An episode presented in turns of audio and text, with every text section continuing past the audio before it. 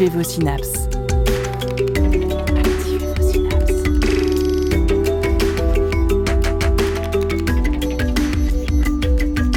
Poussez la porte du labo des savoirs et entrez dans un monde de science et d'expérience. C'est le labo des savoirs. Notre poids, notre taille, nos allergies, les résultats de notre prise de sang, le coût de la consultation, toutes ces données recueillies quand nous allons chez notre médecin ou que nous passons un examen de santé sont numérisées, classées, archivées dans des bases de données.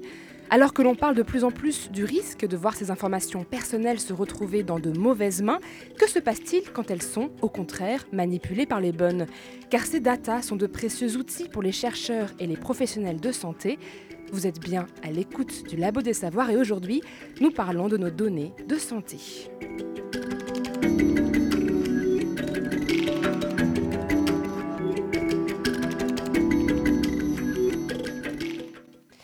L'informatisation de nos pratiques a amené à un stockage quasi automatisé de nombreuses données sensibles, notamment concernant notre santé. Ces data, convoitées par des pirates informatiques qui les revendent cher sur le dark web, mais aussi par des entreprises privées, le sont également par les scientifiques, car ces données sont autant d'informations permettant de connaître, par exemple, l'évolution de la santé de notre population, mais aussi de créer des modèles pour mieux comprendre l'impact de certaines pratiques de soins ou d'améliorer la prise en charge des patients.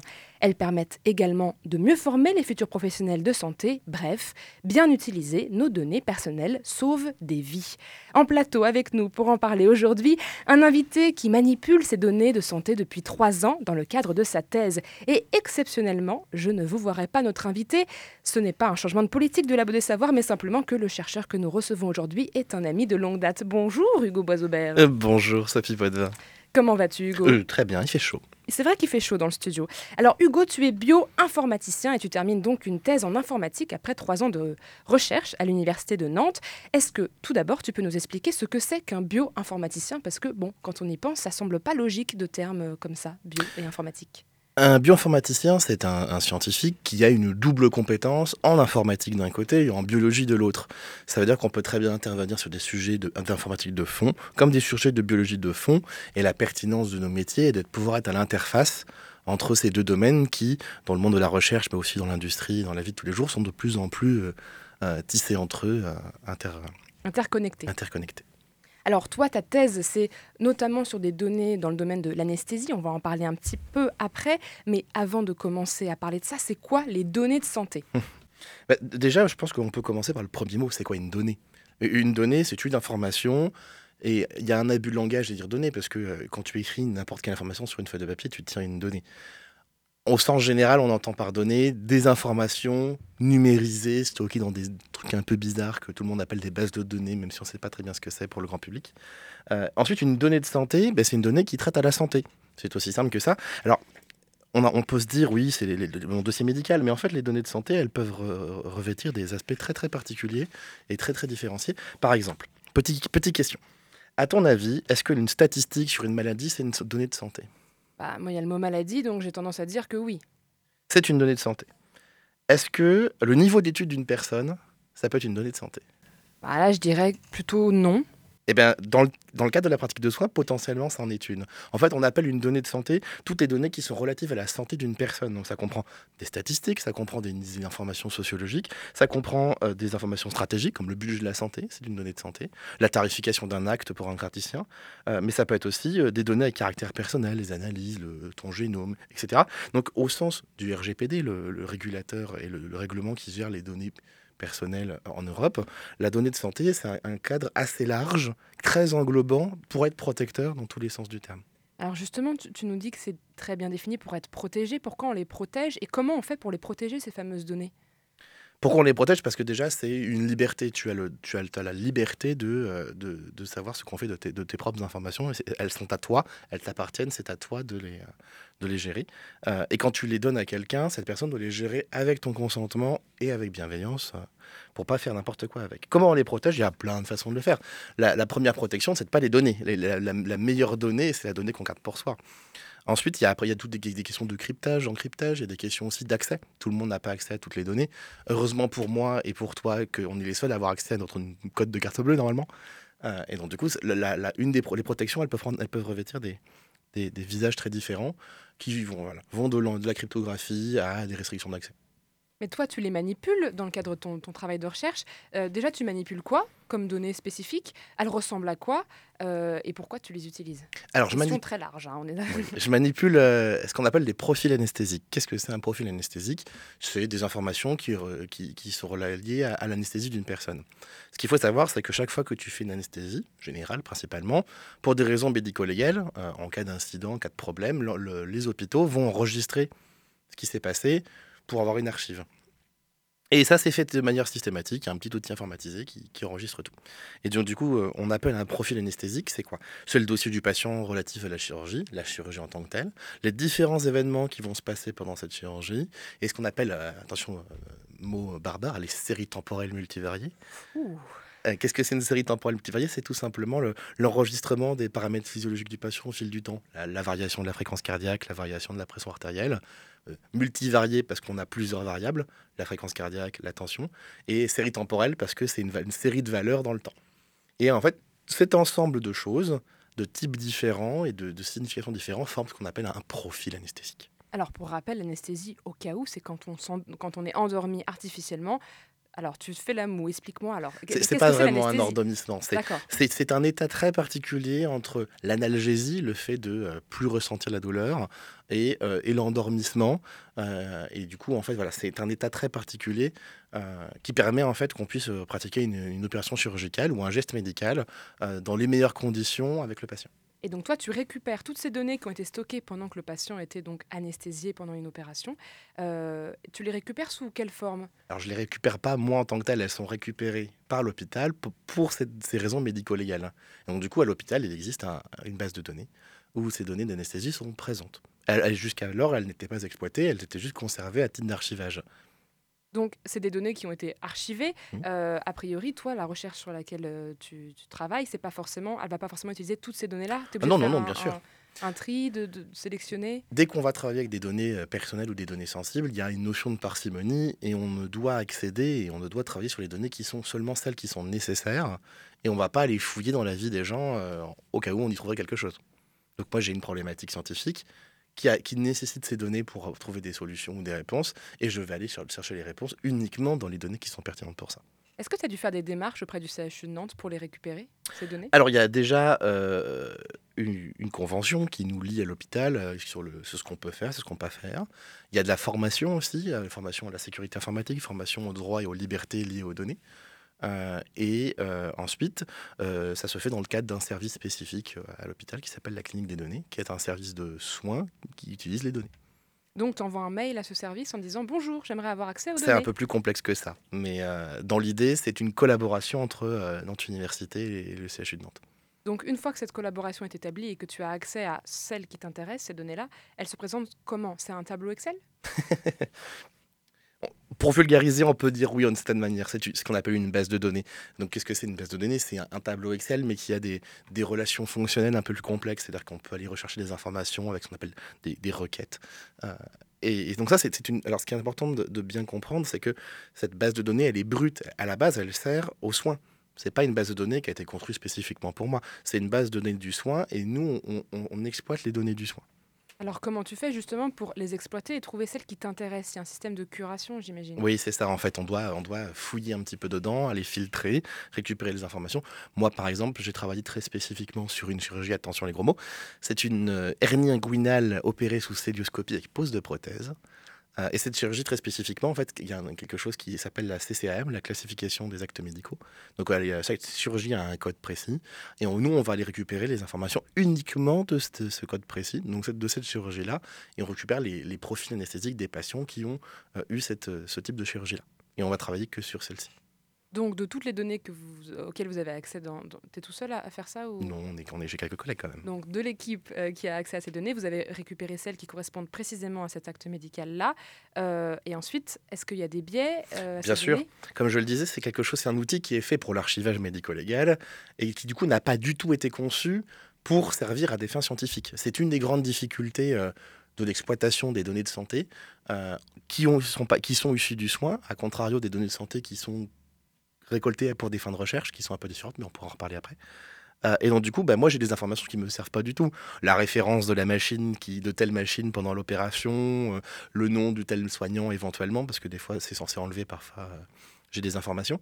ça, ça ne me sert pas du tout dans, dans, dans le cadre de, mes travaux à moi. Donc on les écarte. Donc il y a un travail de filtrage, de nettoyage des informations pour qu'on puisse les étonner d'avoir un martaillot directement utilisable. Et alors ce filtrage, ce nettoyage de toutes ces petites données, tu le fais à la main? À, la main, entre guillemets, on, a des on écrit des programmes qui viennent traiter ça mais c'est vrai que c'est un travail qui est fastidieux et qui est long, et, pour la simple et bonne raison que ce jeu, ce jeu de données, ces informations-là n'ont pas été fabriquées, enfin n'ont pas été récoltées spécifiquement pour mes travaux.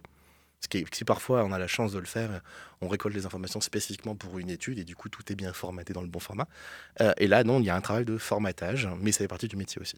Donc c'est ça, il y a plusieurs façons de récolter ces données. Donc tu nous dis euh, l'archivage, en l'occurrence. des données issues du soin les données qui sont récoltées pour une étude spécifique, etc. Mm. Est-ce qu'il y a d'autres manières de... C'est principalement, pour ce qui est des données de santé, c'est principalement les deux, les deux principales informations. Après, tu as aussi les données qui sont déjà dans des bases de données publiques, par exemple. Donc là, tu as euh, récupéré tes données avec le CHU qui est d'accord, qui t'a donné tout ça. Tu les as Alors, il ne les a pas données. Le CHU reste totalement propriétaire des données que les patients lui ont confiées. Moi, j'ai un droit de regard, j'ai un droit d'accès, je peux travailler avec, mais en aucun moment, ce sont mes données. Ce sont toujours les données de l'hôpital. Ah, donc il t'a ouvert une porte pour que tu puisses aller fouiller un peu Littéralement, je vais physiquement à l'hôpital. Euh, ah oui tu te déplaces vraiment à l'hôpital pour aller euh, utiliser tout ça. Alors, il y, a des solutions techniques qui pourraient être euh, trouvées pour faire de l'accès à distance, mais ça crée toujours une faille. Donc, je sais que le CHU réfléchit à des modalités, mais... Une faille de sécurité Oui, bien sûr. Euh, et donc, du coup, à, l'heure actuelle, en fait, moi, je me déplace dans, une, dans un espace dédié, sécurisé, où je peux consulter les données, travailler dessus. Donc là, tu as toutes tes données, tu as celles qui t'intéressent, elles sont clean, elles sont triées, etc. Qu'est-ce que tu en fais?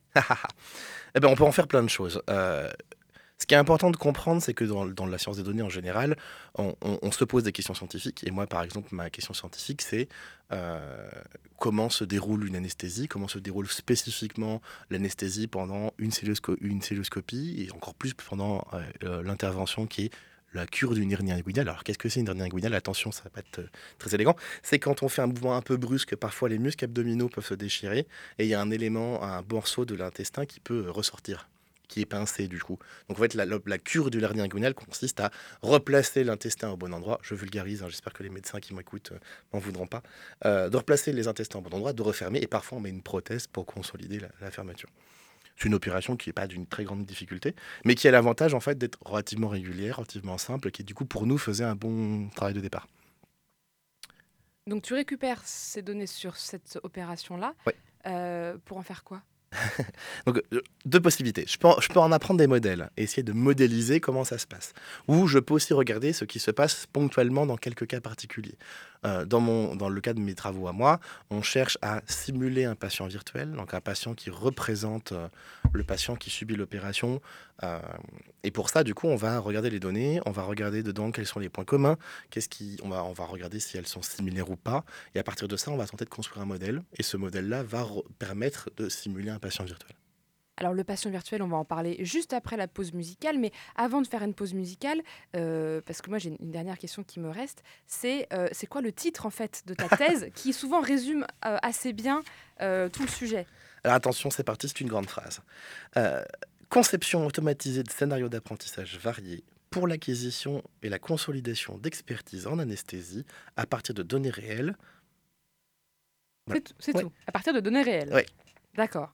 Donc les données réelles, les fameuses données dont on parle depuis le mhm. début, et ça permet de... Euh, voilà, on, apprend de faire des modèles, et avec ces modèles-là, en fait, on va chercher à euh, créer des scénarios d'apprentissage pour la formation, pour la simulation. Mais on peut en reparler après si tu veux. On va en reparler juste après. On écoute tout de suite Acide Coco, Soy la Fuerza, pardon pour, euh, pour mon accent, et on revient après pour parler un peu plus en détail de ce sujet de travail.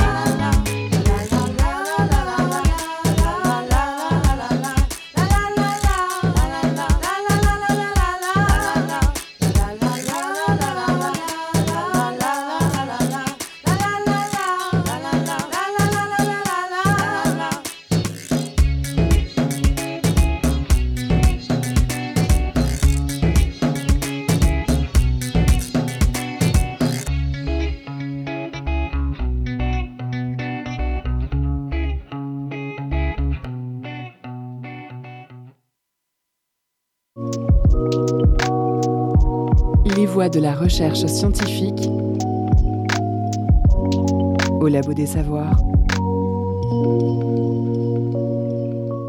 Vous êtes bien à l'écoute du Labo des Savoirs et aujourd'hui on parle des données de santé avec Hugo Boisaubert qui est euh, doctorant en pleine thèse, bientôt finie d'ailleurs cette thèse je crois. Bon, J'espère, oui. J'espère.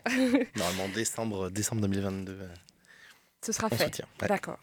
Euh, alors justement, on parlait juste avant la pause musicale de cette thèse. Euh, donc tu nous disais que c'était sur euh, créer des scénarios d'apprentissage pour permettre notamment aux futurs anesthésistes de, bien faire leur travail finalement. Ah, ils font déjà bien leur travail, mais la question c'est de comment on les former à ce qu'ils le fassent mieux et comment les former aussi à ce qu'ils apprennent à faire les gestes. Le contexte. Pour donner, un, pour donner un jalon, en 2012, euh, un rapport a été publié par l'HAS, la Haute Autorité de Santé. Et, et la Haute Autorité de Santé a posé un principe assez fort qui est euh, jamais la première fois sur le patient. Et donc ça, c'est, euh, je ne sais pas si tu te souviens des scandales de euh, toucher rectal, euh, et autres choses euh, peu réjouissantes euh, Pendant des anesthésies. pendant pour- des anesthésies, mais c'est dans le cadre de la formation, qui, qui avait légitimement choqué des gens. Et euh, c'est arrivé à ce moment-là que la Haute Autorité de Santé a dit, bon, il, faut qu'on fasse évaluer les pratiques de formation. Et euh, ce principe-là, jamais la première fois sur le patient, s'est imposé à partir de 2012, ce qui a amené les centres de formation en santé, euh, les facultés de médecine, les, instituts de formation en soins infirmiers, et, tous les autres, évidemment, à diffuser, à pratiquer la simulation. Et donc, du coup, on a vu apparaître dans les, dans les grandes universités des laboratoires de simulation dont le rôle est de euh, faire pratiquer des soignants par la simulation. Et c'est comme ça qu'à Nantes, on a un laboratoire qui s'appelle le SIMU, euh, qui est le laboratoire de simulation de l'Université de Nantes, qui est rattaché à la faculté de médecine et qui est dirigé par ma collègue, euh, le docteur Corinne Leju-Bourdeau, Avec qui tu travailles pour ta thèse? avec qui on travaille. Et donc, du coup, ces, ces endroits de simulation, les étudiants en médecine, euh, ils vont pour euh, faire quoi? Ils, ils sont face à un mannequin, ils Alors, apprennent. euh, Il y, a, il, y a, il y a plusieurs modalités de simulation. Il y a la simulation sur un bon vieil ordinateur, mais tu as la, la- la simulation qui, qui est la plus pratiquée, du moins au Simu, c'est la simulation interprofessionnelle réaliste. Alors qu'est-ce que ça veut dire? Interprofessionnelle, ça veut dire que du coup, on est entouré d'un nombre de personnes qui ont chacun les métiers différents. Donc euh, pour un bloc, on a un chirurgien, on a un ou une anesthésiste, des infirmiers et infirmières. Et l'apprenant, la personne qui est en formation, est plongée au sein de cette équipe dans un rôle qui lui est, qui lui est attribué et elle joue ce rôle dans le cadre d'un scénario simulé. Euh, et il est réaliste parce qu'il y a un mannequin euh, robotisé euh, qui vient simuler un patient quasiment réalistement dans le cadre d'un- d'une pièce qui ressemble à un, bloc opératoire avec le même matériel qui est adapté pour la simulation. Mais l'enjeu, c'est de projeter l'apprenant dans une situation et concrète d'un point de vue scénario et concrète d'un point de vue environnement. Pour faire comme si c'était en vrai, quoi. Comme si c'était en vrai. Le plus proche possible de la réalité. C'est ça. Euh, et alors, donc ces patients, ces, ces- pardon, ces hum, étudiants anesthésistes, euh, ils apprennent à, à, j'imagine, à anesthésier des patients selon euh, différents scénarios possibles. Quel est ton rôle là-dedans? Pourquoi est-ce que toi, ta thèse porte sur ces scénarios d'apprentissage? Dans le cadre de la simulation, les scénarios sont très généralement écrits par des praticiens expérimentés. Et donc, du coup, en fait, le- les scénarios s'appuient uniquement sur l'expertise du praticien. Tout comme le, mannequin, qui, est un simulateur en soi, hein, euh, il est contrôlé par lui aussi un praticien expérimenté. Du coup, la simulation, elle est contrôlée, entre guillemets, les manettes sont bougées à la main par l'anesthésiste expérimenté qui fait la simulation. Et donc, du coup, sur les scénarios de simulation auxquels sont confrontés les apprenants, il y a un léger manque de réalisme parfois, et il y a surtout un manque de diversité. Parce que du coup, en fait, il y, a, euh, euh, il y a une bibliothèque de scénarios qui existe déjà, elle n'est pas si riche que ça. Et donc l'enjeu de ma thèse, c'était la conjonction de deux choses. On a à l'hôpital ces données médico-légales d'anesthésie qu'on ne valorise pas pour l'instant. Et on a de l'autre côté l'intérêt d'avoir des scénarios qui soient plus riches, plus diversifiés et surtout qui viennent aller confronter l'apprenant à ce qu'on appelle les situations critiques. Donc des situations de dilemme ou de difficulté qu'il est parfois difficile à, simuler euh, correctement parce qu'on n'a pas forcément l'ancrage dans le réel avec l'expertise. Et surtout que ces, situations critiques, c'est important d'y confondre les étudiants dans le cas de la simulation, parce que si on ne le fait pas, c'est-à-dire que l'étudiant s'est confronté à cette situation critique dans le cadre d'une pratique réelle. Et faut- le- le- dans le cadre de la formation à la pratique de soins, ils ont besoin d'être formés à réagir à des situations critiques. Et donc, du coup, l'enjeu de la thèse, c'est ça, c'est exploiter les données issues du soin euh, et médico-légal de l'anesthésie pour créer des scénarios qui impliquent des situations critiques pour mi- mieux former par la simulation les futurs soignants. puisque ces fameuses données qui sont issues de pratiques réelles permettent ensuite de créer le fameux patient virtuel sur lequel peuvent s'entraîner les, les étudiants en fait, que le, mannequin, c'est l'incarnation physique de ce patient virtuel qui, au final, est, euh, stimulé euh, par les petites manettes de l'anesthésiste. Là, moi, ce que j'amène dans le cadre de ma thèse, c'est un algorithme, un programme qui euh, vient simuler ce patient virtuel à la place de l'anesthésiste en réaction au geste de l'apprenant. Donc, quand l'apprenant va, je sais pas, je prends un exemple concret, poser le masque et insuffler un gaz hypnotique, le patient virtuel va évoluer en conséquence de ça. Donc un algorithme qui prédit, on va dire, euh, le comportement que peut avoir ce patient virtuel. C'est ça. Il prédit le, le futur immédiat d'un patient virtuel en réaction aux actes de l'apprenant. Mais cette prédiction, c'est pas de l'invention, ça se base sur ces fameuses données. Comment on fait pour prendre des données réelles et ensuite faire euh, cette espèce de prédiction sur le, patient virtuel, le mannequin euh dans, la première partie, je te parlais de la partie données, généralement on fait des modèles. Et c'est l'approche la plus, la plus classique. Euh, là, je peux sortir les mots-clés qui sont à la mode machine learning, apprentissage, réseau de neurones, tout ça, tout ça. Et bien là, on n'a pas fait ça. Pour, pour la première raison, et c'est une raison qui est très prosaïque, c'est que on travaille sur des données de santé, ils sont des données personnelles, elles sont sensibles, et comme je le disais, elles sont propriétés du CHU. Et donc du coup, exploiter ces données, c'est pas si simple. Et euh, dès qu'on veut apprendre un modèle, il faut une puissance de calcul relativement importante qui, au moment des débuts de mes travaux, il y a, il trois ans maintenant, n'était euh, pas disponible au CHU. Elle va commencer à l'arriver, et donc du coup, ça va, ça, va, ça va être possible. Ce qui fait qu'on avait des données, et on les a toujours d'ailleurs, enfin on a accès à des données, euh, mais on avait on n'a pas forcément la facilité pour apprendre un modèle dessus. Donc du coup, on a fait on a choisi une approche scientifique un peu différente, qu'on appelle une approche euh, à base de cas. C'est-à-dire, euh, ça se base très simplement, c'est si un phénomène a, les mêmes causes, alors les conséquences sont identiques. Et donc du coup, là, on va chercher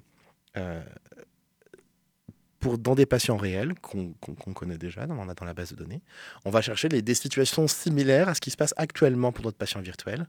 Et on fait l'a priori, a priori qui se vérifie, que euh, si la situation actuelle elle est similaire au patient virtuel, euh, similaire à un patient réel, on, en faisant une action, et que cette action est similaire chez le patient virtuel et chez le patient réel, les conséquences seront très similaires aussi. Et donc du coup, de bord en bord, d'action en action, on vient chercher les cas où il y a la similarité qui est la plus grande et on vient simuler, on vient prédire le futur immédiat du patient virtuel. Et c'est une approche, j'ai une collègue il y a quelques semaines lors d'une colloque me disait c'est une approche un peu Frankenstein. Moi je dirais que c'est une approche patchwork. Mais l'idée c'est ça, c'est de, on vient stimuler bout à bout euh, notre patient virtuel en se basant sur des patients réels. Donc imaginons que notre, notre patient virtuel, le mannequin sur lequel les, apprenants s'entraînent, c'est le, patient X. Mhm. En fait, X, c'est euh, le patient virtuel X est formé de X', X', X', prime, qui sont des patients réels qui sont dans la base de données. Oui, alors on, va, on, va, on, fait, on, n'est pas des patients réels directement parce que ça reste des données personnelles. Il y a toute une histoire de euh, d'altération, de synthèse, etc. En fait, on vient simuler en prenant une, un patient synthétisé euh, à partir d'un groupe de patients réels. Donc, plein de patients réels dans la base de données sont regroupés en un patient synthétisé donc réel, hein, qui va servir, euh, je vulgarise énormément, je vois que tu fais la moue, mais qui va servir de base à notre patient virtuel voilà. D'où l'utilité d'avoir des données réelles pour cette approche. C'est ça, en fait. Nous, ce qu'on a montré dans nos travaux, c'est que cette approche de simulation, qui, est assez simple au final, on pourrait, on pourrait se dire c'est même simpliste, mais euh, ça fonctionne. C'est-à-dire que le, si on compare les séries temporelles, hein, la variation des paramètres entre notre patient virtuel euh, tout juste simulé et des patients euh, réels qui ont eu une chirurgie, ben, en fait, elles sont extrêmement similaires au point qu'on ne puisse pas statistiquement les, les différencier. et donc, du coup, on a des données simulées. Donc c'est une approche super, euh, enfin euh, comment dire, prometteuse pour euh, former les futurs anesthésistes. Bah, voilà, l'objectif de, mes travaux, c'est surtout de proposer une solution technique pour la, pour la production de scénarios. Et donc là, la solution technique, on a elle est là, elle fonctionne. Après, il y, y, a plein de questions scientifiques qui se posent derrière. C'est si on devait apprendre un modèle, quel type de modèle, comment on apprend ça? Qu'est-ce que cette approche de, cette approche à base de cas euh, identifier les patients, les patients réels similaires pour simuler le futur immédiat d'un patient virtuel, est-ce qu'on ne peut pas l'utiliser dans d'autres contextes, par exemple au bloc opératoire? Au lieu que ce soit les gestes de l'apprenant, ce sont directement les gestes du praticien qui sont enregistrés. Et ensuite, on va voir si on, si on peut simuler le, patient euh, virtuel, qui est en fait le jumeau numérique d'un patient réel qui subit l'opération. Alors, il y a des biais à tout ça. On, a travaillé sur de chirurgie actuellement, l'hernie inguinale, je travaille actuellement sur la, prothèse de genou. Donc c'est, on, a, on a modélisé et on, et on travaille avec cette approche à base de cas sur deux chirurgies. Il y en a des centaines de chirurgies. Donc c'est, là, on est, on est au début, l'approche fonctionne. Rien ne dit qu'elle pourra aussi fonctionner sur d'autres chirurgies plus complexes, parce que, comme je le disais, l'hernie inguinale, c'est quelque chose qui, qui, est assez similaire au fil du temps, ça se ressemble beaucoup. Ce qui nous facilite le travail, mais euh, donc il y a ça. On, est au début de, de ces travaux de ce type-là. Euh, j'aimerais, avoir le plaisir de pouvoir continuer, mais. donc c'est ça, c'est, des, travaux très concrets sur, des, sur deux chirurgies très précises, mais effectivement, le modèle en lui-même, enfin la façon de faire pourrait être peut-être euh, répliqué euh, et agrandi, pas forcément qu'aux apprenants professionnels, tu l'as dit, pas forcément que sur, sur, ces deux chirurgies, mais sur d'autres. donc si ça fonctionne, cette, cette prédiction, ce patient virtuel à base de données réelles pourrait être agrandi à plein de choses. Alors, c'est pas si ça fonctionne, vu que ça, ça fonctionne. Ah oui, mais après, l'approche à base de cas, c'est pas nous qui l'avons inventé. On, on, réutilise une approche qui est déjà bien connue, qui est utilisée dans d'autres contextes. Là, l'innovation, si je puis dire, entre guillemets, c'est la capacité à utiliser euh, des méthodes de l'informatique pour résoudre un problème biologique qui est le, ce qui est le cœur du métier d'un bioinformaticien. Et alors, je voulais revenir sur la particularité de l'anesthésie, puisque là, ce qui se fait actuellement dans la formation par simulation, c'est donc euh, un professionnel qui utilise son expérience de professionnel mhm. pour former avec des scénarios que lui-même a rencontrés dans sa carrière. Mais il faut préciser que l'anesthésie, c'est quand même un domaine assez particulier où il n'y a pas forcément euh, de protocole, il y a des recommandations, il y a, tout, tout se base sur l'expérience. Ah, tu fais la tu vas, tu vas nous préciser ça, mais. Il y a des protocoles, bien sûr, mais c'est la grande expertise d'anesthésiste. Après, là, c'est un avis, euh, un avis qui n'engage que moi euh, et mon requiert de bioinformaticien sur le métier d'anesthésiste. J'espère que je vexerai personne. Euh, c'est que euh, c'est un, métier où l'expérience a une part importante, ainsi que la maîtrise des recommandations, des bonnes pratiques. Et c'est pour ça qu'elle est très prenante, la part de la simulation, c'est que l'apprentissage des bonnes pratiques, c'est quelque chose qui s'entretient, c'est quelque chose qui, s'apprend en, faisant, euh, et qui en fait, mais de par le, métier propre de l'anesthésiste, je pense, c'est qu'il y a un besoin d'adaptation constante. C'est-à-dire que tous les patients, même si tu prends le même poids, les mêmes antécédents, la, presque les mêmes personnes. Rien ne, promet que les patients vont réagir. C'est un a priori fort dans nos travaux que de dire que si les patients réels sont similaires, le futur immédiat le sera aussi. Et en fait, après, ça, c'est une question de filtrage et de, et de bonne sélection des, données réelles.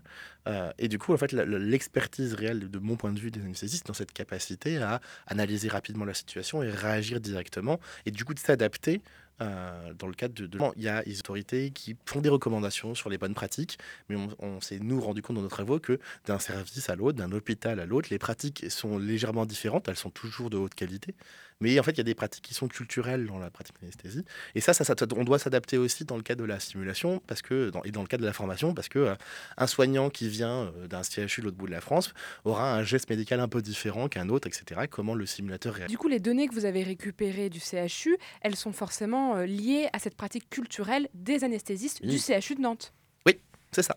Donc, est-ce que ces données peuvent être, en tout cas, euh, le travail que vous êtes en train de faire sur ce patient virtuel pour former en simulation, est-ce que ça peut être appliqué sur des, euh, apprenants en anesthésie à un hôpital parisien, par exemple? Oui, bien sûr. En fait, nous, on produit pas, on, a des résultats qui sont issus d'expérience avec ces, données-là, mais on produit surtout, nous, notre travail, c'est de produire des méthodes des algorithmes qui ont vocation à fonctionner avec toutes les données du même type. Donc évidemment, il y, a, sûrement des, petites, euh, euh, petits ajustements à faire sur la production des scénarios in fine, euh, dans la, qui est le but concret. Mais après, les méthodes, elles, vont rester les mêmes à chaque fois. Nous, on produit des méthodes. Et alors, tu as parlé tout à l'heure de jumeaux numériques, c'est une perche magnifique. Euh, on va écouter une petite musique juste après, mais c'est la dernière question parce que c'est extrêmement intéressant. Le jumeau numérique, tu m'en as parlé hier pour préparer cette émission. Qu'est-ce que c'est un jumeau numérique et à quoi ça pourrait servir dans le futur? La, notion de jumeau numérique, c'est d'avoir euh, une représentation in silico dans un ordinateur. In silico? In silico, dans le silicium. Oh. À, à, opposé à in vivo dans le vivant ou in vitro dans le verre. Donc une représentation numérique. Une représentation numérique d'un patient. Donc euh, toi, imaginons si un jour tu as besoin de subir un soin, enfin de subir, d'avoir un soin qui nécessite une anesthésie, tu vas être endormi, etc. Euh, et on peut très bien envisager qu'on reconstruise numériquement ta personne, mon double, mon jumeau, ton, ton jumeau numérique, et que ce jumeau numérique en fait nous sert à modéliser la situation. Donc, imaginons, euh, si je suis endormi au début d'une opération et que mon jumeau numérique bah, il réagit mal. On a, on a quelques secondes pour réagir avant. ça peut être un outil. Alors là, on est, on est balbutiant sur ces notions de jumeaux numériques. Euh, mais ça peut être un outil pour aider le soin, mais ça peut être aussi un outil pour la médecine personnalisée. Euh, si le jumeau numérique, on se rend compte qu'il fait une réaction allergique pour Dieu sait quelle raison, ça peut mettre la puce à l'oreille, amener de la vigilance. Et il y a plein de possibilités, c'est un outil. Après, comme tous les outils, un jumeau numérique, ben, on peut en faire plein de choses, des bonnes et des mauvaises. Et donc, du coup, il y a aussi une, réflexion à avoir sur la pertinence, le sens. Ça, ça ouvre une porte et il faut-il encore savoir comment nous, scientifiques, on va construire ça pour que ce soit utile pour la pratique du soin et comment aussi comment les soignants se l'approprient. C'est pas tout de faire un outil, faut-il encore qu'il soit utilisé et correctement. Et tu l'as dit, hein, ça, dépend de comment on l'utilise. Et euh, justement, juste après la musique, euh, euh, qu'on va faire une petite pause musicale, on va aussi entendre un reportage qui était diffusé sur France Info en septembre 2021, qui nous parle de ce côté un peu obscur de ces données de santé numérique, parce que tout n'est pas beau dans ce monde-là. Mais on écoute tout de suite Elijah Rose, Sunny Day, et on revient juste après.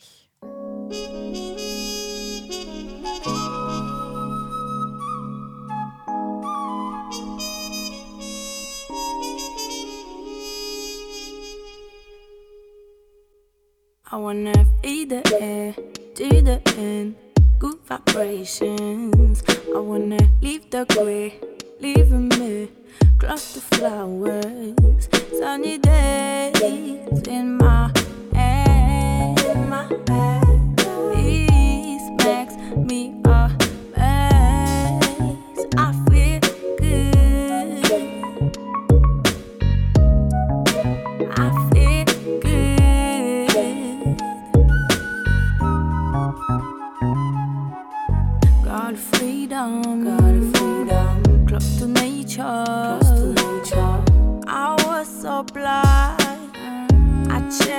Mind. There is not much time.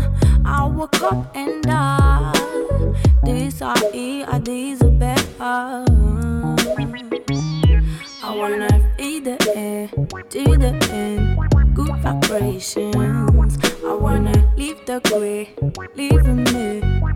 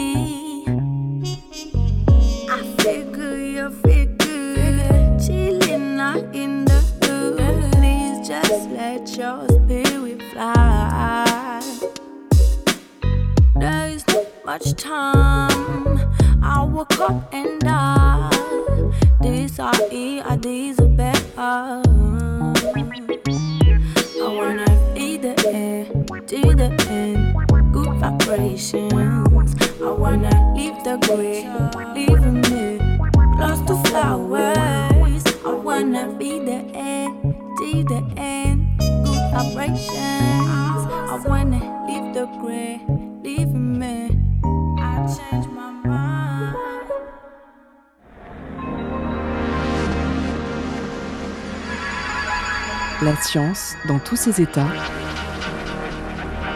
Au labo des savoirs.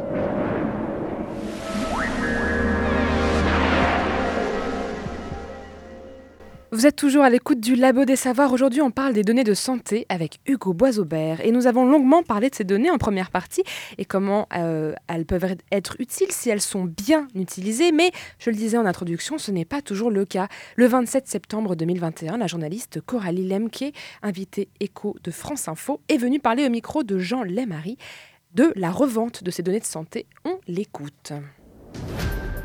France Info. Bonsoir à tous. C'est un nouveau marché et parfois il est totalement illégal. Nos données de santé sont de plus en plus convoitées et les affaires de vol se multiplient. Il y a quelques jours, les hôpitaux de Paris ont révélé, ça semblait absolument stupéfiant, un vol massif, c'est-à-dire que les données personnelles d'un million quatre cent mille personnes ont été dérobées. Le point commun des victimes, c'est qu'elles avaient toutes euh, passé un test contre le Covid, un test de dépistage du Covid. Bonsoir Coralie Lemke. Bonsoir. Vous êtes journaliste et vous publiez une enquête sur cette économie euh, très peu connue encore. Ma santé, mes données, c'est le titre du livre qui paraît aux éditions Premier Parallèle. Comment est-ce qu'on peut dérober le nom, l'adresse, le téléphone, le numéro de sécurité sociale d'un million quatre cent mille personnes. Comment est-ce que c'est possible? Il faut savoir que euh, depuis la survenue de la crise du Covid, euh, les, cyberattaques euh, à l'encontre des hôpitaux et des structures de santé de manière générale ont explosé. C'est plus 475% entre février et mars 2020. Et pourquoi elles sont ciblées? Parce qu'en fait, on sait que les hôpitaux ont des infrastructures informatiques qui ne sont pas à jour, les ordinateurs sont souvent obsolètes, tout comme les, les systèmes de sécurité, antivirus, etc. Et donc pour les cybercriminels, c'est devenu euh, une véritable aubaine puisque ça se revend très très bien sur, euh, sur le dark web, sur le marché euh, noir de l'Internet par ailleurs. Les hôpitaux sont des cibles de choix, vous l'écrivez, vous le décrivez, mais ils ne sont pas les seuls. Vous rappelez notamment cette affaire, révélée là aussi tout récemment, les données médicales de près de 500 000 clients de laboratoires d'analyse biologique se sont retrouvés aussi dans la nature. Et on a l'impression que les affaires se multiplient et qu'à chaque fois elles touchent un nombre de patients ou de clients de plus en plus important. Oui, en fait, euh, ce sont les structures de santé de manière générale qui sont euh, touchées parce que euh, on sait que elles se revendent très cher, elles se revendent très facilement sur le dark web. un dossier médical, ça peut aller jusqu'à 250 dollars. donc à l'échelle de 1,4 million de personnes, ça fait tout de suite des sommes immenses et, les cybercriminels ne s'y trompent pas. Qui vole ces données, Coralie Lemke, et pourquoi faire? Alors, tout, tout dépend. Il y a bien sûr les cybercriminels dont on vient de, parler, qui ne s'intéressent pas du tout à nos dossiers médicaux. Euh, ils s'en fichent de savoir euh, voilà, ce qu'on a comme maladie, etc. C'est vraiment l'appât du gain. Euh, Alors, que font-ils? Par exemple, c'est une demande de rançon Oui, ça? Alors c'est souvent des ransomware, voilà, c'est des, des, logiciels de rançon, exactement. Donc là, sur les écrans de l'hôpital visé par une attaque, c'est un message, si vous payez pas, on divulgue. Voilà, et surtout, tout est bloqué. Tout est bloqué, donc l'hôpital est à l'arrêt, euh, les médecins doivent retourner à la feuille et au papier, euh, il faut souvent annuler euh, des, des rendez-vous, ça coûte très très cher à remettre en place, donc tout est bloqué, et sous l'effet de la pression, eh bien, on est très tenté de payer, et voilà, donc ça c'est... Donc ça c'est la rançon Voilà, la rançon classique. de la vieille délinquance classique. Tout à fait. Mais vous pointez autre chose. Oui, il y a aussi la revente sur le dark web. Le dark web, c'est voilà, c'est une notion générique pour désigner euh, toutes les transactions illégales qui ont lieu euh, sur Internet, sur le, pan euh, illégal de l'Internet. Et là, bah, il y a des gens qui, sur des forums spécialisés, revendent les lots de données en disant bah alors là c'est un je sais pas un des lots de données de, la Covid, c'est peut-être des lots de données de, de laboratoire et des gens les achètent. Alors c'est très difficile à identifier parce qu'il y a beaucoup d'intermédiaires tout le monde est sous pseudonyme, euh, voilà, mais on sait que ce sont des données qui peuvent intéresser euh, des gouvernements, des laboratoires, des start-up. Donc, euh, Pourquoi faire? bah Parce que un gouvernement, par exemple, peut s'y intéresser, je ne sais pas, à la situation euh, sanitaire d'un pays concurrent, d'un pays ennemi, savoir euh, comment se porte la population, peut-être dans le cadre du Covid, quel est le vaccin majoritaire utilisé, euh, ça peut être ça. les laboratoires, les startups peuvent, ça peut être un avantage économique de savoir est-ce que dans telle région du monde c'est mon concurrent qui est en avance ou c'est moi, etc. Donc c'est toutes ces données-là intéressent aussi ce genre d'acteurs. Il y a le dark web, il y a la part d'ombre, et puis il y a de plus en plus, et vous le décrivez aussi, une véritable industrie des données de santé puisque ces données, vous avez commencé à en parler, peuvent intéresser des groupes pharmaceutiques, peuvent intéresser des assureurs aussi. Est-ce que ce marché-là est en train de se structurer? Ah, Il est déjà complètement structuré, c'est juste qu'on ne, on ne le sait pas. Il y a un métier euh, un peu de l'ombre euh, qu'on connaît mal, mais ça c'est le métier de data broker. Euh, ce sont en gros des courtiers en données, ce sont des intermédiaires qui se chargent pour les laboratoires de trouver des lots de données. Alors pourquoi les laboratoires cherchent ça? Pour mettre un médicament au point, des nouveaux traitements, il faut des, études très structurées, euh, ça prend du temps, ça prend de l'argent. Donc pour essayer d'aller plus vite, les laboratoires essayent de mettre directement la main sur ces lots de données. Et pour ça, ils se tournent vers les data brokers. Imaginons, je suis un laboratoire, je travaille sur la maladie de Parkinson. Je vais demander au data broker, euh, écoute, il me faut un lot de données sur des patients hommes de 50 à 65 ans, traités avec tel type de maladie. et ces entremetteurs sont chargés d'aller négocier, euh, alors c'est tout à fait légal, hein, mais d'aller négocier avec, euh, ben, dans les hôpitaux, peut-être parfois avec l'assurance maladie, euh, des lots de données pour Attendez, les Coralie. Lemke, est-ce qu'ils vont chercher des données individuelles ou, ou anonymisées? Est-ce qu'ils vont savoir non, de quoi je souffre? Non, non, c'est toujours anonymisé, c'est toujours euh, l'anonymat est garanti pour le patient, mais euh, ce sont des, partenariats qui sont euh, qui sont négociés. Oui. Alors chez nous, en France, c'est très encadré parce qu'on est plutôt bien protégé par la loi. Il y a d'autres pays, je pense notamment aux États-Unis, où voilà, ça va beaucoup plus loin. Il y a des, réseaux d'hôpitaux qui sont spécialisés dans la revente de données, donc ils vont un cran plus loin. Je pense que ceux qui nous écoutent découvrent un pan de l'économie qu'ils ne connaissent pas. Ils se demandent à qui ils peuvent faire confiance quand ils confient leurs données de santé. Vous levez les yeux au ciel, pourquoi? Eh Ben parce que en fait, euh, on avait l'habitude de cette espèce de triptyque entre nous, euh, le médecin à qui on peut tout dire, on peut tout confier, et peut-être euh, voilà l'assurance maladie qui rentrait là-dedans parce que il faut bien se faire rembourser en France. Ce, ce, ce, ouais, ce triangle de la, de la, du secret médical, et en fait, il est mis à mal aujourd'hui par tout un tas d'acteurs euh, qu'on vient d'évoquer, euh, et à notre insu, et c'est très difficile de lutter. euh, Mais des ça. acteurs euh, français, Doctolib par exemple, qu'on connaît bien, de grands acteurs américains, les géants du web. Bien sûr, Tous- tous ces acteurs, tous ces acteurs sont là sur le marché parce que ils savent très bien que c'est très lucratif. Euh, je pense notamment aux GAFAM, les géants de la, tech, Euh, et ils essayent de se faire une place euh, sur ce marché comme comme ils peuvent, alors que c'est pas du tout leur cœur de métier. C'est la tech, bien sûr. Le, milieu médical est très loin pour eux, mais ils sont leur appétit est, vorace. Hum. Et je citais Doctolib parce que le patron de Doctolib était à votre place il y a quelques jours et il nous redisait à quel point son groupe se mobilisait sur ces sujets-là. Voilà, à chacun de, de regarder, de vérifier. Vous en parlez aussi d'ailleurs dans votre livre, Ma santé, mes données, beaucoup d'informations. Coralie Lemke, merci. Le livre paraît aux éditions Premier Parallèle. Merci à vous. C'est bon à savoir. C'est bon de savoir. C'est le labo des savoirs. C'était donc la journaliste Coralie Lemke, invitée écho de France Info du 27 septembre 2021. Et cette interview était un très bon résumé de tous les risques qui sont liés aussi à cette numérisation de nos données personnelles. Hugo Boisaubert, avant de finir cette émission, je voulais justement qu'on discute un petit peu de ça, de la sécurité des données que toi tu manipules tous les jours. Est-ce que tu as accès à l'identité des personnes ou est-ce que c'est anonymisé?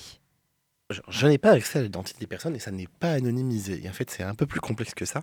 C'est-à-dire que euh, dans les données brutes, celles que le CHU a, euh, on a des données qui, sont qui se réfèrent à un individu. En- Tu as déjà, je ne sais pas si tu as déjà été opéré au CHU Oui. de Nantes. Bon. Oui, oui. Donc il y a un dossier, Sophie Potvin, avec euh, toutes tes informations qui est stocké quelque part euh, dans un endroit et sécurisé et secret et euh, très bien encadré à l'hôpital. Ces données brutes, en fait, ce sont des données personnelles et sensibles. On peut littéralement rien faire avec. Euh, la seule personne qui a le droit de les consulter, c'est ton médecin. D'accord. Ensuite, euh, on peut avoir ce que, faire ce qu'on appelle des données extraites, euh, qui, font référence plutôt à un groupe. Et là, ce sont des données personnelles stricto sensu, et elles sont soumises, elles, au RGPD. Et le niveau encore au-dessus, c'est quand on fait carrément des données agrégées à l'échelle d'une population. Euh, ce sont des données, en fait, qui sont, elles, là, exploitables, parce que du coup, cette agrégation vient gommer toutes les informations sensibles et personnelles. Et donc, du coup, parfois, on a des dossiers en open data. Ça, c'est pour une question de, de quel niveau. Moi, je travaille sur des niveaux d'individus. Donc, du coup, c'est des données qui sont extrêmement, extrêmement sensibles et difficiles à utiliser. Donc, du coup, en fait, qu'est-ce sont Qu'est-ce qu'on fait? D'abord, on va euh, les pseudonymiser. Alors, qu'est-ce que ça veut dire pseudonymiser C'est qu'on va retirer tous les éléments personnels qui sont particulièrement susceptibles de permettre une réidentification de la personne. Qu'est-ce que c'est Ces informations, c'est évidemment l'identité, le nom, le prénom, le numéro de- de- d'adresse, euh, le numéro euh, de sécurité sociale, les dates des soins, euh, la date de naissance, la date de décès si malheureusement elle a déjà eu lieu. Toutes ces informations-là sont effacées ou elles sont réduites. Par exemple, moi je n'ai pas les dates de naissance des gens, j'ai le mois et l'année. Ou j'ai parfois que l'âge. Donc je sais pas, je savais juste qu'au moment du soin, cette personne-là avait tel âge. Donc tu as Monsieur X parce que tu sais pas le nom prénom. Tu sais qu'il est né en euh, janvier 96. Ou qu'il avait euh, 92 ans. ou qu'il avait du soin. 92 ans. Mais bon, c'est difficile de savoir si Monsieur X était ton prof de, maternelle ou pas. Quoi. Et donc du coup, ces données personnelles sensibles, les données brutes, Après pseudonymisation, elles deviennent des données personnelles. Donc elles sont toujours encadrées par le RGPD, tout le monde ne peut pas y avoir accès. Euh, et seulement après l'anonymisation de ces données personnelles, elles deviennent des données agrégées et à ce moment-là, on peut les utiliser plus librement. Sauf que le RGPD euh, explique euh, très clairement que l'anonymisation, la charge de la preuve appartient à la personne qui anonymise. Donc si moi je mets à disposition du grand public un données anonymisé et que je dis elles sont anonymisées, c'est à moi de prouver qu'elles le sont. et si jamais quelqu'un arrive à désanonymiser les données, c'est moi qui est responsable et donc, quand je dis moi, là, c'est un exemple, mais donc c'est extrêmement rare d'avoir des données anonymisées parce que c'est quelque chose qui est euh, très difficile à faire dans le cadre du RGPD. Je précise parce que les, les cadres légaux d'un pays à l'autre euh, et euh, plus largement dans le monde sont très différents. Et le RGPD, qui est le, cadre légal en, qui en vigueur en Europe et qui est le plus protecteur des libertés individuelles, est difficilement compatible avec d'autres pays, notamment en Amérique du Nord. Et par exemple, le RGPD doit, reconnaît comme pays compatible seulement une quinzaine de pays dans le monde, et dont les, ne fait pas partie les États-Unis, et dont le Canada n'est que partiellement compatible. Donc nos données euh, personnelles sont bien mieux protégées en Europe, en France, grâce au RGPD, que si on était euh, aux États-Unis, par exemple. Tout à fait. Euh, je vais prendre un exemple très concret. il existe aux États-Unis, comme en Europe aussi, des petites applications pour les femmes afin de suivre leur grossesse, ou, leur, période d'ovulation, par exemple. Et les associations féministes nord-américaines recommandent aux femmes d'utiliser des applications européennes qui sont soumises au RGPD plutôt que les applications nord-américaines, afin d'avoir une meilleure protection des données. Il y a Apple, il y a quelques temps, qui a annoncé par exemple que toutes ces applications allaient être compatibles avec le RGPD et qu'ils placeraient euh, euh, leur fonctionnement sous le, du RGPD, c'est-à-dire les normes qu'impose le RGPD qui sont actuellement les plus hautes que l'on ait. Pour être vraiment plus sécurisé, puisque les applications euh, américaines, par exemple, où on renseigne euh, ovulation, cycle menstruel ou grossesse ou quoi, euh, si on est une femme et qu'on a ces applications, si elles ne sont pas soumises aux règles du RGPD, ça veut dire que l'application peut vendre ces informations à n'importe qui. Oui, et ça veut surtout dire aussi qu'elle n'est pas utilisable en Europe. Parce que en Europe, toutes les sociétés, tous les traitements informatisés qu'on doit faire sur des données personnelles doivent être en en, accord avec le RGPD. Donc, c'est-à-dire que si Apple veut continuer à, à, utiliser ces traitements et ces systèmes en Europe, il faut qu'ils soient compatibles avec le RGPD. C'est pour ça qu'Apple fait ça aussi. Ça, c'est pas à moi de le dire. Euh, alors moi, j'ai une autre question en écoutant l'interview tout à l'heure. Euh, Coralie euh, Lemke disait que la sécurité euh, des ordinateurs dans les hôpitaux n'était pas optimale. Et on a vu ah, dans l'actualité beaucoup de, de, piratage informatique des hôpitaux, notamment pendant la période Covid. Est-ce que toi, qui vas à l'hôpital et qui utilise le système informatique euh, où il y a des données stockées, tu as remarqué des défaillances ou pas du tout? Non, il n'y a pas de défaillance. Enfin, le, système est tout à fait normal dans, de ce que moi je connais par rapport à mon propre laboratoire. Par contre, euh, mais peut-être parce, parce que le, le, CHU de Nantes a un service dédié aux données, a un grand service euh, infrastructure sur le numérique, et donc peut-être qu'ils sont en avance. Mais plus, plus largement, euh, la question du numérique, et en fait, on en parle, encore nous qui sommes jeunes, on, a grandi dedans, on en parle tout le temps, tout le temps. Mais pour les institutions et pour les entreprises, c'est qu'il encore quelque chose qui est mal perçu, mal conceptualisé. Et euh, moi, je vois l'exemple typique, c'est euh, caricatural, c'est on imprime une feuille, on la signe, on la scanne pour la renvoyer par mail. Donc en fait, les usages du numérique ont encore besoin de percer au sein de la société et encore plus des grandes institutions que sont les hôpitaux. Et donc du coup, elles ont souvent euh, des infrastructures qui sont plus dédiées à la robotique qu'à la sécurisation. Et là, j'ai un, collègue qui me dit souvent que euh, euh, dans le futur, on nous regardera euh, comme des barbares sur la façon dont on gère nos données. Mais parce que c'est quelque chose qui est encore très neuf. Aujourd'hui, on, commence à se préoccuper de la gestion des données, de, ce qu'on peut faire avec, qui était une problématique qu'on a entendait très peu il y a 5 ans et encore pas du tout il y a 10 ans. et donc, du coup, on est balbutiant. Et, du coup, il faut que les institutions bah, euh, se préoccupent de ces sujets, se forment, s'informent, euh, et qu'elles mettent en face et les moyens et les outils pour pouvoir gérer les données de manière sécurisée, et parce que derrière, ce sont des de données des personnes. C'est une très bonne euh, conclusion et d'ailleurs je tiens à signaler que le Labo des Savoirs a fait une émission sur la sécurité informatique et les, différents systèmes de piratage utilisés par les pirates euh, en ce moment. Une émission de 2022 que vous pourrez retrouver en replay sur notre site. Merci beaucoup Hugo Boisaubert d'être venu répondre euh, aux questions du Labo. Merci à toi.